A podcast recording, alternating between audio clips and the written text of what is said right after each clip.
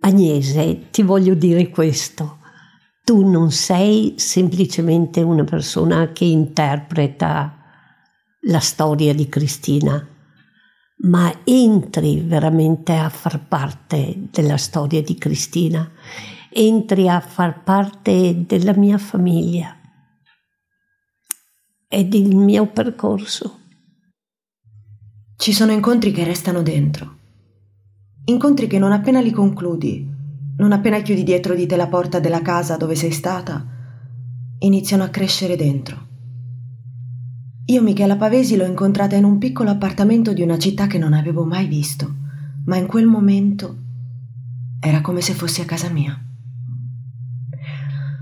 La storia di Cristina Pavesi non la conoscevo fino a poco tempo fa, ma appena l'ho letta mi è sembrata subito familiare. Una ragazza di poco più di vent'anni, una tesi da concludere, gli amici, il sogno di iscriversi al Dams, di lavorare nel campo dell'arte. Cristina era una ragazza come tante. Era una ragazza proprio come me. Sarà per questo, sarà perché quando viene uccisa una vittima innocente è sempre difficile trovare un perché, ma la storia di Cristina Pavesi l'ho sentita mia e ho voluto conoscere chi in questi anni ha avuto il coraggio di riaprire una ferita mai del tutto chiusa e fare memoria. Ho incontrato sua zia Michela a Treviso, una piccola città di poco più di ottantamila abitanti, in cui la vita scorre all'interno delle sue mura. Forse ignara di quella ragazza che trent'anni fa è stata ammazzata dalla mafia veneta, l'unica mafia autoctona nel nord Italia. Io sono Agnese Piola. Questo podcast si chiama Storie di vittime innocenti di mafia.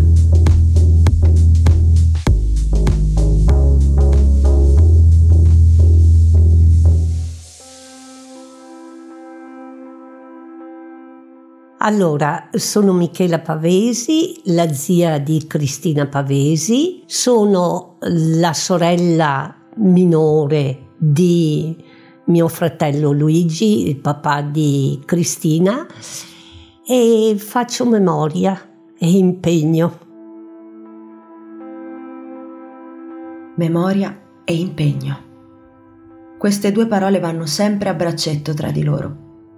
Nel caso di Michela, la memoria è duplice, quella di sua nipote Cristina, ma anche quella del fratello Luigi. Allora, innanzitutto mio fratello Luigi era una persona, quella vincente, e quindi aveva questa famiglia, era, aveva Cristina, aveva un altro figlio più piccolo e Cristina era il centro della nostra vita, perché Cristina aveva una personalità vulcanica, eh, era terribile, riusciva ad arrivare sempre a tutto ciò che voleva, fin da piccolissima. Poi la prima nipote, quindi adorata, ma anche perché si faceva adorare proprio per il suo tipo di carattere. Mi ricordo un episodio molto particolare. Noi ancora adesso siamo abituati a trovarci sempre tutti nelle feste e quindi era un Natale e mio fratello minore Enrico aveva allora una ragazzetta che a noi non piaceva. Bene, l'idea di Cristina è stata quella di fare le votazioni tra due ragazze diverse. Logicamente ha vinto Eliana. Eliana poi è diventata la moglie di mio fratello Enrico, adoratissima da tutti noi e da Cristina. La imitava veramente in tutto, questa zia acquisita era un punto di riferimento molto importante. Io ho un filmino di quando Enrico e Eliana si sono sposati e lei è molto presente, tanto è vero che quando ha deciso di fare la tesi in lettere ha pensato proprio di ispirarsi ad Eliana, a quello che aveva fatto Eliana. Quindi ne avevamo parlato eh, un po' prima, pochi giorni prima di quel tredici dicembre del millenovecentonovanta. C'è una data nella vita di Cristina che rimarrà per sempre impressa nella storia. È proprio il tredici dicembre millenovecentonovanta, un giorno tragico che ha sconvolto la vita di un'intera famiglia e forse ha fatto anche cambiare un pezzo della storia del Veneto e della mafia del Brenta. Prima di capire che cos'è accaduto quel giorno, però, voglio farmi raccontare da Michela chi era Cristina, che sogni aveva. Lei aveva proprio intenzione poi di andare al Dams, conseguita eh, la laurea in lettere al Ca' Foscari. Avrebbe intenzione di andare al Dams perché il suo interesse era proprio quello dell'arte, del teatro, della musica, e quindi eh, era venuta a parlare con me proprio perché mi diceva: zia, io voglio fare una tesi che abbia in qualche modo qualcosa di artistico. Per questo era andata quel tredici dicembre per la prima volta, ha preso quel treno ed era andata a Padova per parlare con un relatore. Un treno, l'impegno per finire la tesi in tempo ed il sogno di iscriversi al Dams. Quante volte anch'io mi sono ritrovata in questa situazione? Quante volte ho preso il treno o la metropolitana per andare a lezione? Quante volte ho pensato di non riuscire a scrivere in tempo la tesi per laurearmi in quella sessione tanto desiderata? E quante volte, persa nei miei pensieri, non mi sono resa conto di ciò che mi stava intorno? La storia di Cristina mi colpisce, proprio perché al posto suo sarei potuta esserci io. Io, che avevo i suoi stessi sogni. Io che, come desiderava Cristina, mi sono iscritta al Dams. Cristina era nata il quattro settembre del millenovecentosessantotto a Treviso. E io sottolineo il fatto di Treviso, perché si pensa sempre che sia di Conegliano. Cristina è nata a Treviso, ha vissuto a Treviso e il punto di riferimento erano gli zii che vivevano a Treviso. Io continuo a vivere nella casa dei miei genitori, quindi il punto di riferimento è proprio Treviso. Quando ho iniziato la scuola materna qui a Treviso era comunque piena di iniziative. Io mi ricordo un giorno, era carnevale, lei aveva quattro anni, non di più. Allora è arrivata a casa dei nonni, io ero là e c'era un cuginetto vestito da moschettiere. Lei era vestita da damina e tanto ha fatto, tanto ha detto, che ha convinto sto maschietto a vestirsi da damina e lei da moschettiere. Lei trionfante. Lui molto, molto meno. Quindi era così Cristina. Logicamente eh, noi ci tenevamo sempre in contatto, eravamo sempre insieme. Io mi ricordo, per esempio, quando ho cominciato a leggere le prime parole alle elementari, proprio in prima elementare. Ho la foto lì. Allora non aveva ancora tutte le competenze giuste per leggere, ma lei leggeva dappertutto. A un certo punto passiamo davanti a una farmacia e lei legge farmachia, perché non aveva ancora fatto la C dolce.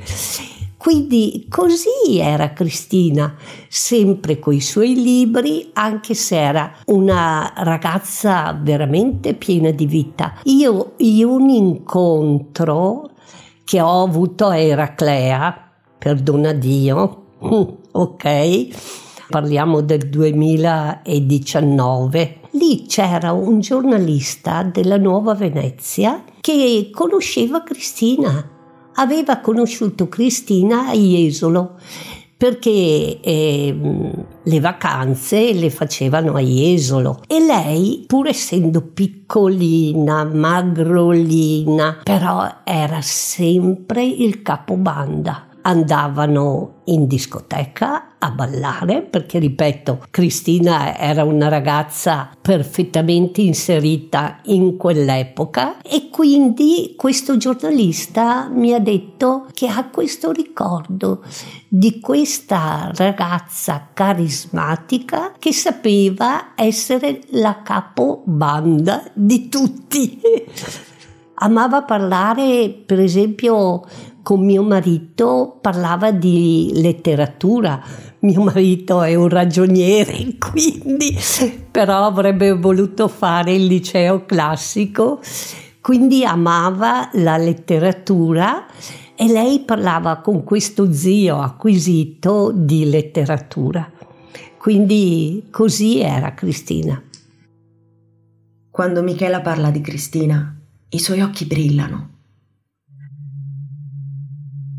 Ricordare sua nipote è sì doloroso, ma la voglia di raccontare chi era veramente spesso è più forte di questo dolore, e attraverso le parole di Michela è chiaro come sua nipote fosse una ragazza normale, una ragazza come tante.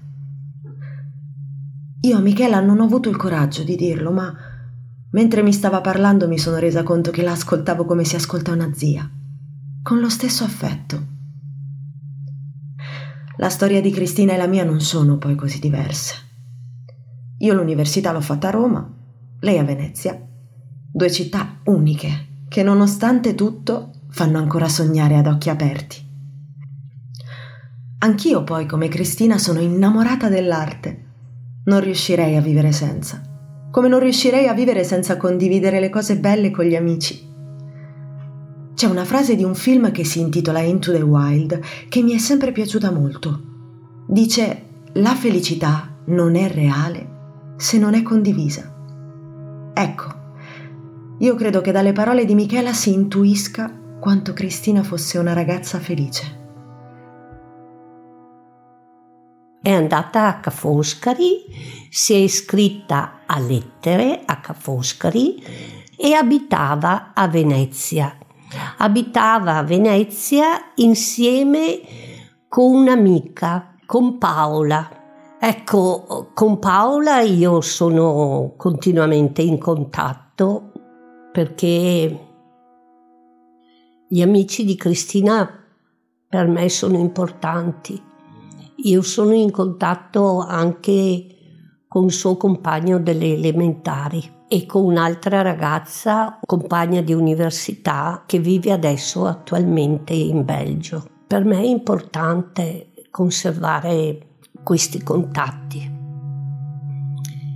Ho avuto poi, tra l'altro, conferma del carattere di Cristina, del carattere così esplosivo di Cristina, degli interessi di Cristina. Allora, eh, lei eh, voleva laurearsi a Ca' Foscari e poi andare al Dams a Bologna. Allora c'era solo quella sede a Bologna, adesso ci sono altre sedi, perché lei amava proprio il teatro, soprattutto il teatro, e amava tutto ciò che era di artistico, per cui avrebbe voluto fare una seconda laurea. Quindi così, normale, come tutte le ragazze, con tanti sogni, con tante aspettative. Collaborava anche con una radio locale.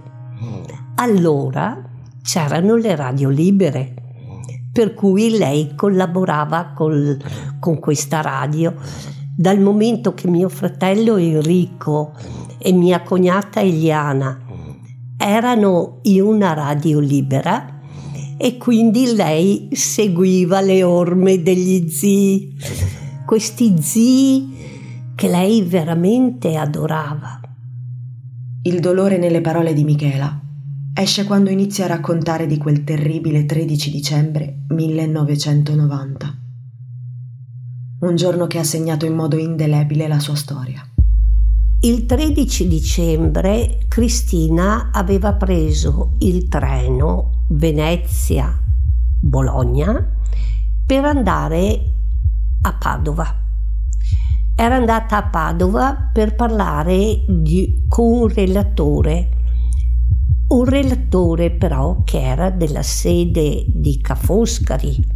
Quindi lei è andata a Padova per la prima volta semplicemente per parlare con questo docente e per mettersi d'accordo per la tesi, perché quando noi ci siamo incontrate lei ha detto: zia, durante le vacanze di Natale voglio cominciare a preparare la tesi.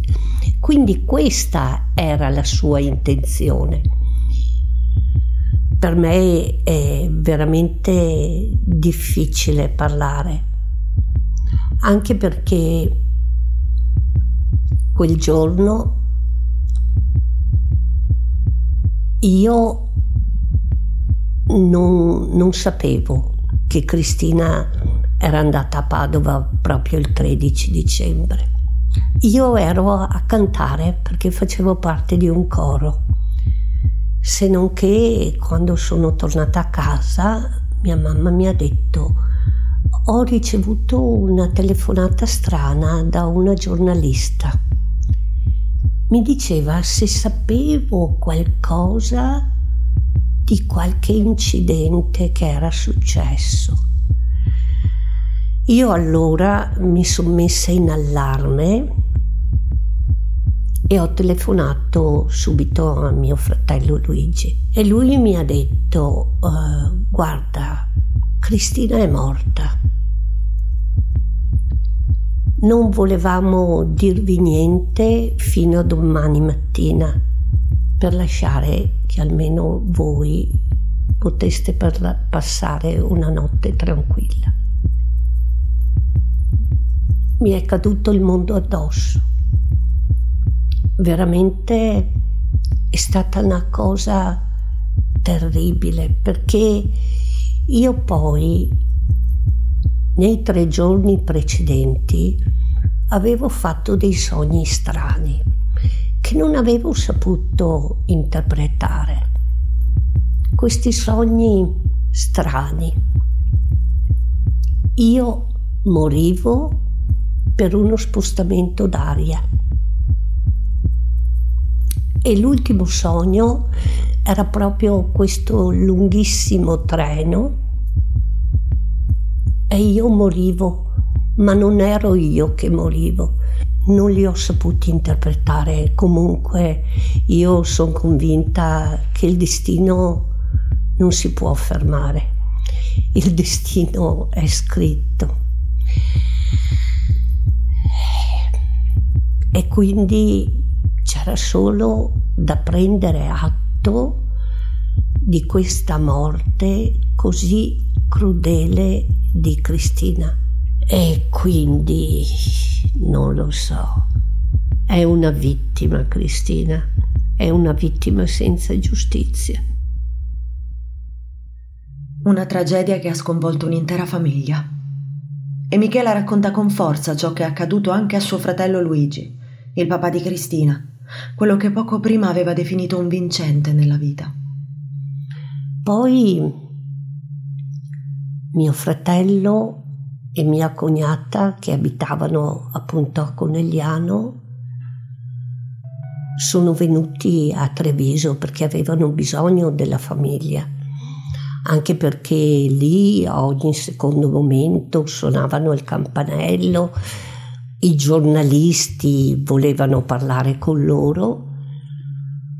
E mi ricordo Luigi, mio fratello, che era una persona eh, di poche parole, non parlava con nessuno, pur avendo un carattere estremamente forte. Era anche una persona di successo.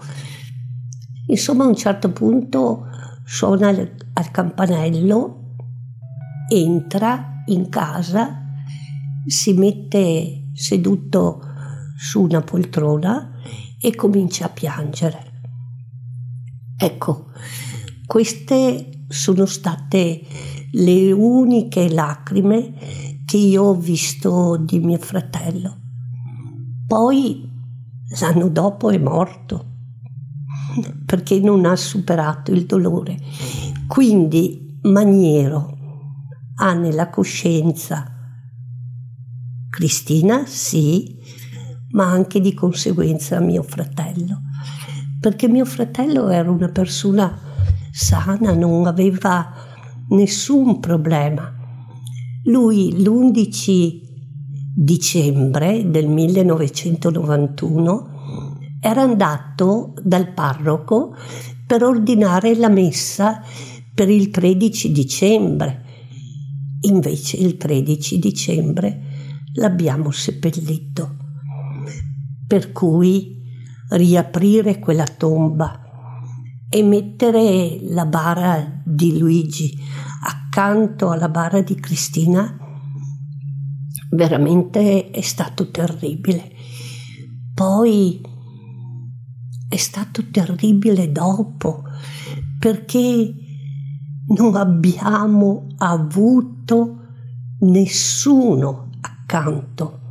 Noi impauriti, stretti tra di noi, e poi dai giornali cosa sapevi?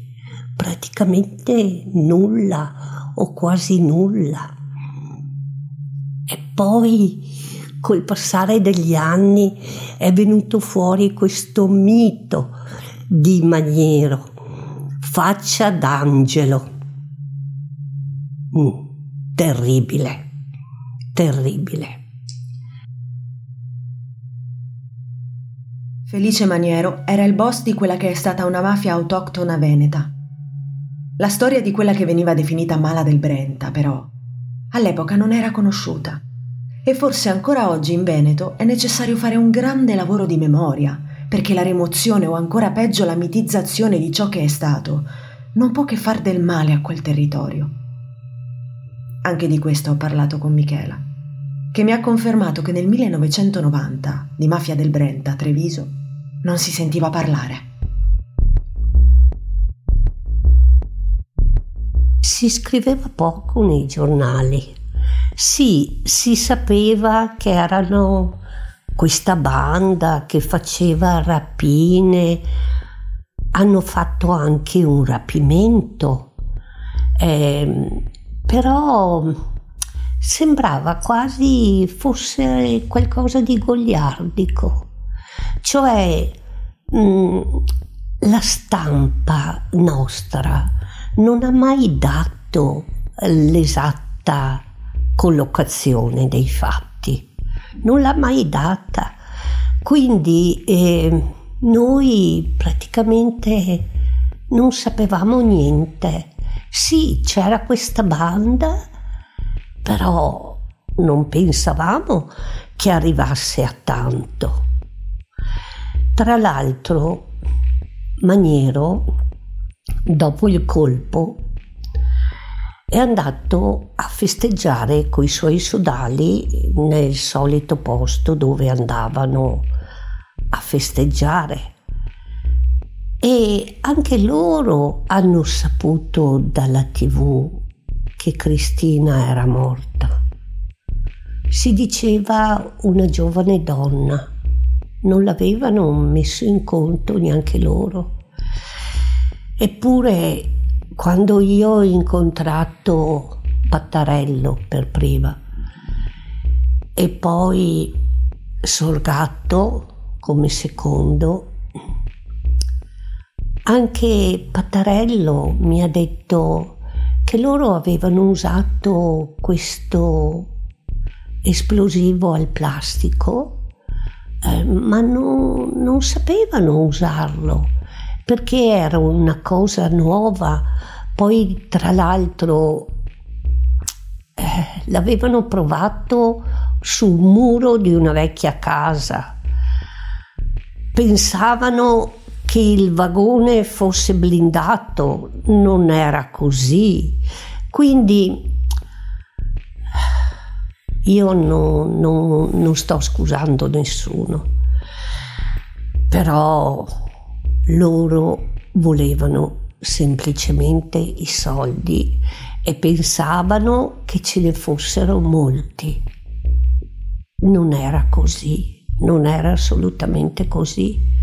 C'erano pochi soldi rispetto a quello che immaginavano loro. L'informatore era poco informato. Come dicevo, non si sapeva assolutamente niente. Era sottostimata. Il giudice che per primo ha cominciato a parlare di mafia, ed è stato un grande, secondo me, è il giudice Francesco Saverio Pavone. Mi manca, mi manca tantissimo.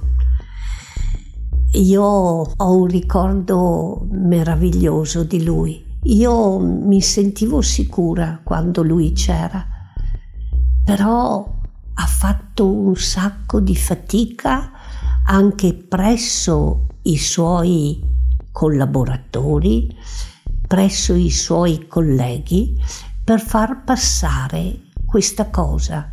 Mafia è mafia, inutile chiamarla mala, continuare a chiamarla mala perché così è conosciuta. Si fa un torto anche al giudice Francesco Saverio Pavone e il suo grande lavoro. Ha fatto più di cinquecento interrogatori. Campolongo era Campolongo allora, una terra disastrata, molto molto povera.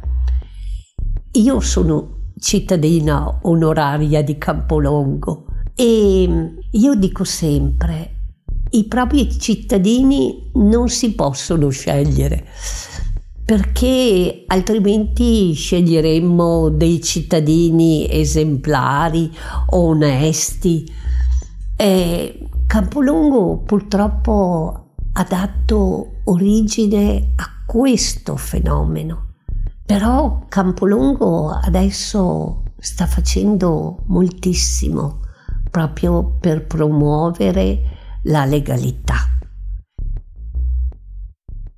C'è una cosa in particolare che mi ha colpita di Michela: la sua enorme forza unita alla gentilezza. È stata lei a spiegarmi chi erano e chi sono oggi le persone che quel giorno hanno partecipato al colpo in cui è morta Cristina, e l'ha fatto raccontandomi un incontro con loro.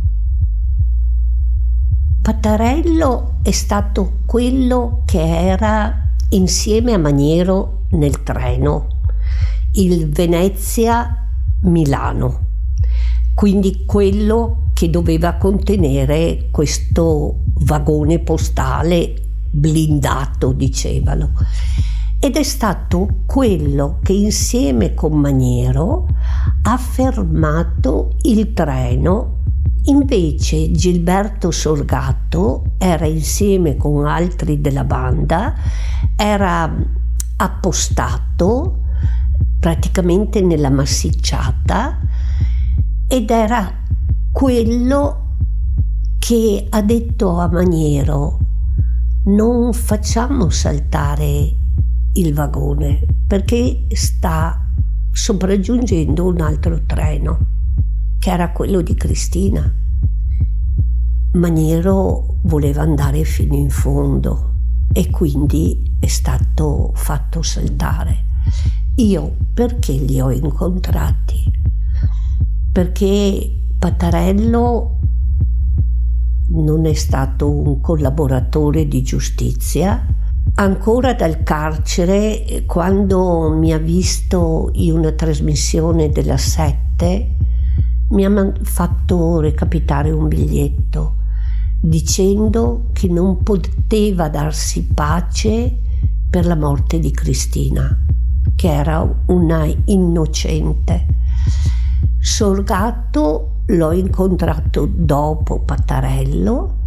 Sorgato anche lui non è stato collaboratore di giustizia, ha pagato tutti gli anni di carcere, adesso fa il camionista.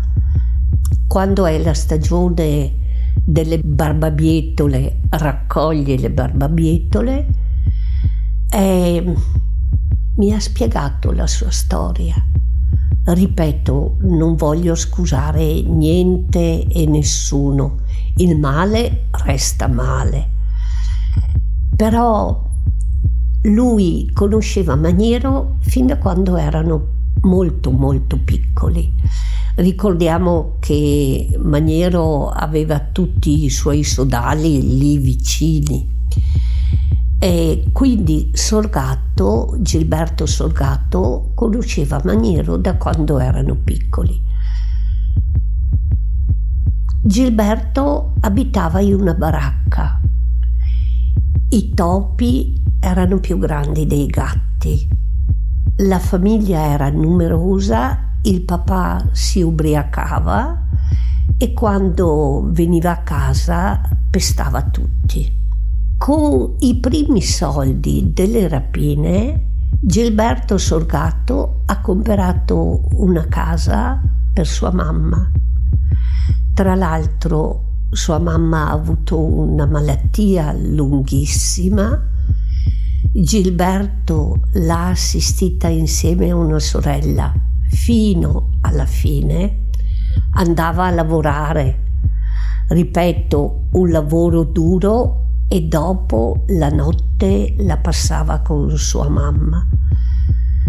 Quindi, se vogliamo dire, ripeto, non voglio scusare niente, che c'è ancora un po' di bene, sì.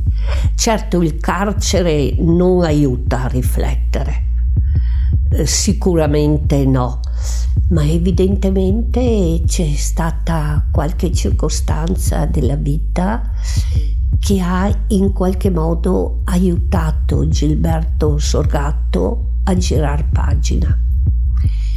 Penso, non voglio dirlo, per non essere troppo presuntuosa, però penso che anche l'incontro con me abbia aiutato. In fin dei conti, far memoria non serve a niente se noi per primi non ci impegniamo e non diamo una possibilità di perdono, di aiuto a queste persone.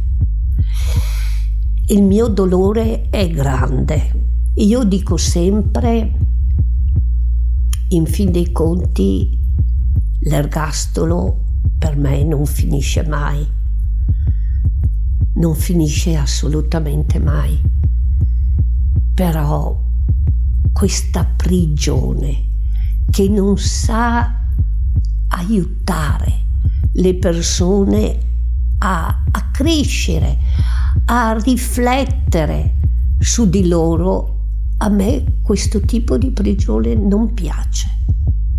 Fare memoria non serve a niente se non ci impegniamo in prima persona. Queste parole di Michela mi sono rimaste dentro.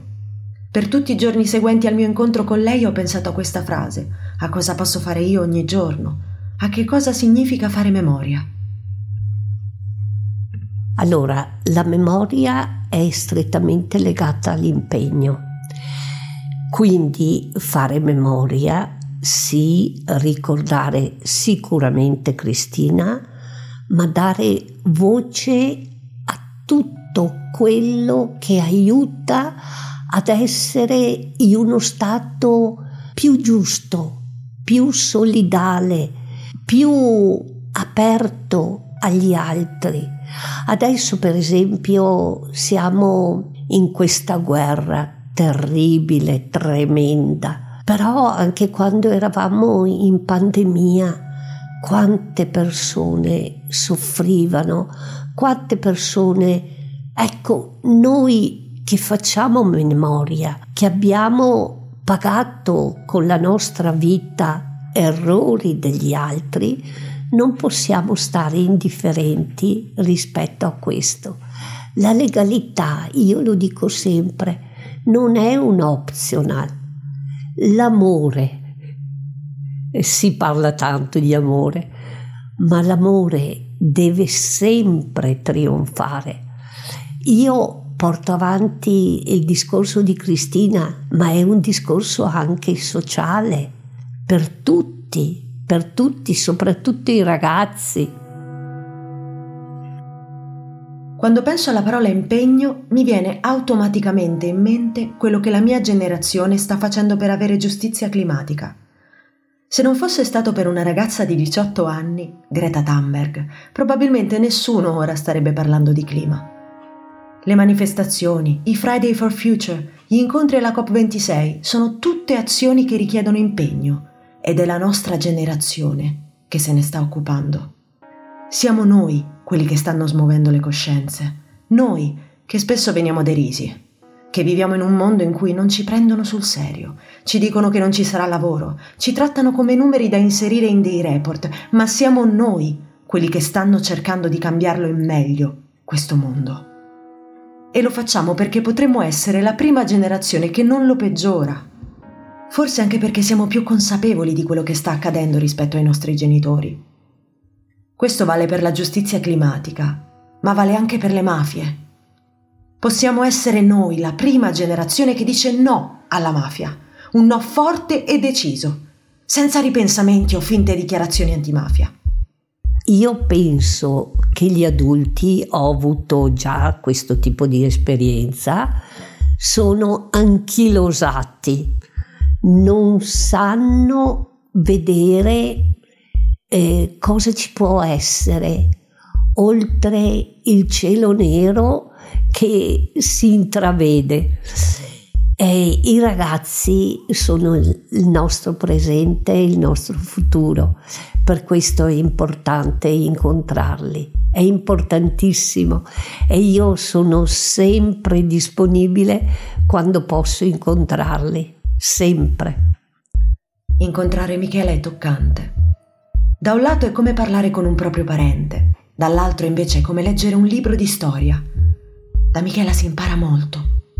Si impara ad esempio che sono le persone che fanno la storia. Le persone come lei e come il giudice Francesco Saverio Pavone. È stato grazie a lui che si è riusciti a capire che la Mala del Brenta non era solo una banda di delinquenti, ma una mafia organizzata. Ho chiesto a Michela se secondo lei è possibile sconfiggere le mafie e grazie a lei ho capito che siamo proprio noi che dobbiamo impegnarci, perché come diceva Giovanni Falcone, la mafia non è affatto invincibile, è un fatto umano e come tutti i fatti umani ha un inizio e avrà anche una fine. Ognuno di noi può sconfiggere la mafia. Basta non essere, non usare la mafiosità, cioè il nostro girarci dall'altra parte, il nostro non essere presente alle cose che accadono attorno a noi. Per esempio, un discorso che mi sta molto a cuore è relativo all'ambiente. Non possiamo girarci dall'altra parte. Non possiamo imperare la mafiosità, essere così, perché altrimenti la mafiosità fa di noi dei cittadini inconsapevoli, incapaci di vedere, di lottare. Tutti noi abbiamo bisogno di lottare. Lottare. Lottare per ciò in cui si crede, per i propri ideali. La voglia di lottare a Michela di certo non manca. C'è un aspetto però che ogni volta unisce queste storie di vittime innocenti di mafia ed è quello del momento in cui si inizia a fare memoria. C'è sempre una persona che si prende a cuore l'impegno di ricordare la vittima. Spesso sono azioni che creano dolore. E ho chiesto a Michela come si fa a scegliere di vivere quel dolore così grande. Perché è necessario farlo.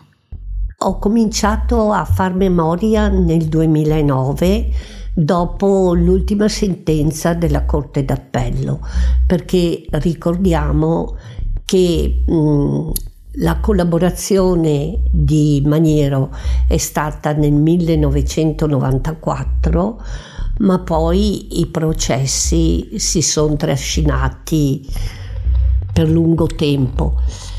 Eh, mi sentivo sola, sì, perché anche quando cercavo di andare nelle scuole per parlare, mi sono trovata un sacco di porte chiuse. Chi mi aiutava? Mia mamma, mia mamma, perché mi diceva: non permettere mai che il nome di Cristina si perda, che il nome di Luigi si perda, non lo permettere mai. È stata lei a, a darmi tanto, ad aiutarmi tanto, però per il resto le porte erano chiuse. Si sono aperte improvvisamente quando Libera ha messo Cristina tra le vittime innocenti di mafia. Allora sì, si è aperto il mondo.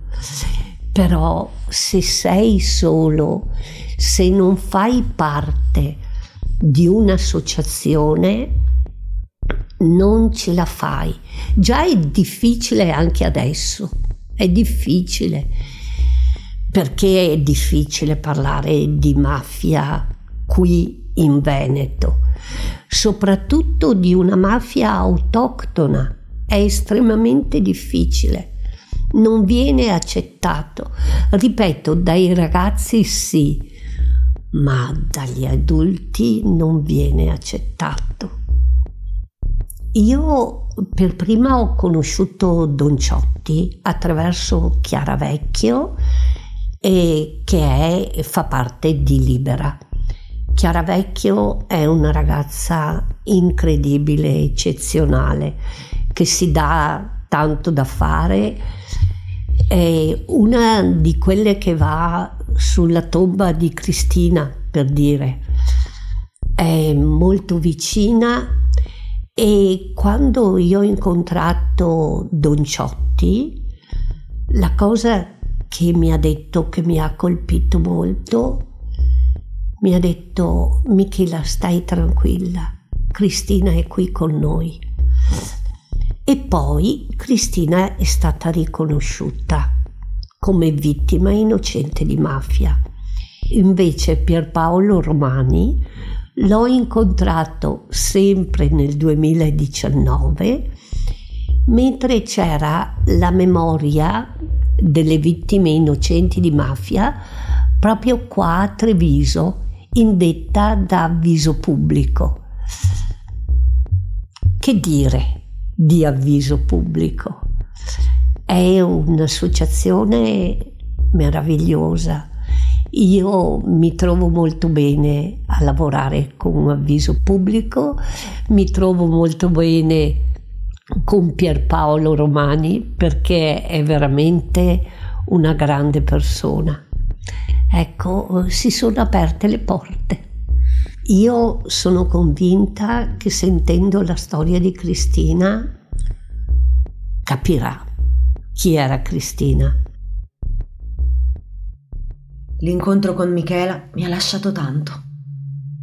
Mi ha fatto capire che cos'è l'amore per un proprio familiare, l'importanza di non stare soli, ma anche quanto sia difficile, a volte, riuscire a parlare di mafia in determinati luoghi dove magari si continua a credere che la mafia non esiste. Purtroppo, però, la storia di Cristina Pavesi, come quella di Matteo Toffanin, di Marco Padovani e di Silvano Franzolin, ci mettono di fronte al fatto compiuto, ed è impossibile negare l'evidenza. Le mafie uccidono, e lo fanno anche nel nord Italia. Prima di lasciarci, Michela ha voluto farmi un altro nome, quello di Francesco Sorce, anche lui una vittima, seppur indiretta, della criminalità organizzata. Che ci sono tante vittime innocenti di Maniero, vittime che non hanno un nome, le vittime della droga. Però c'è un nome che voglio ricordare: Francesco Sorce. Francesco Sorce era, faceva parte del personale viaggiante delle poste.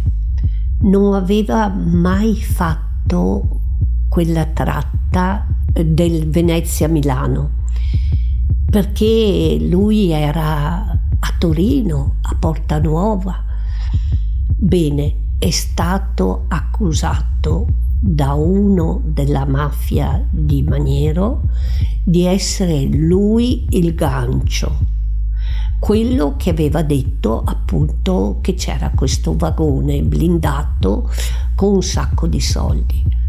Non è stato vero. Lui è stato condannato per dei mesi al, al carcere di massima sicurezza a Fossombrone. Lì si è ammalato, è morto giovane, ha lasciato una bimba piccola, Erika,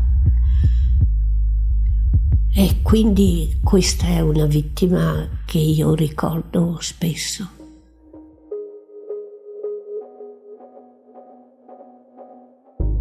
Questo podcast si chiama Storie di vittime innocenti di mafia. È realizzato da Avviso Pubblico grazie ai fondi della legge regionale numero quarantotto del duemiladodici e finanziato dalla Regione del Veneto. Io sono Agnese Piola. La produzione e i testi sono di Antonio Massariolo. Le musiche e l'audio design di Tommaso Rocchi.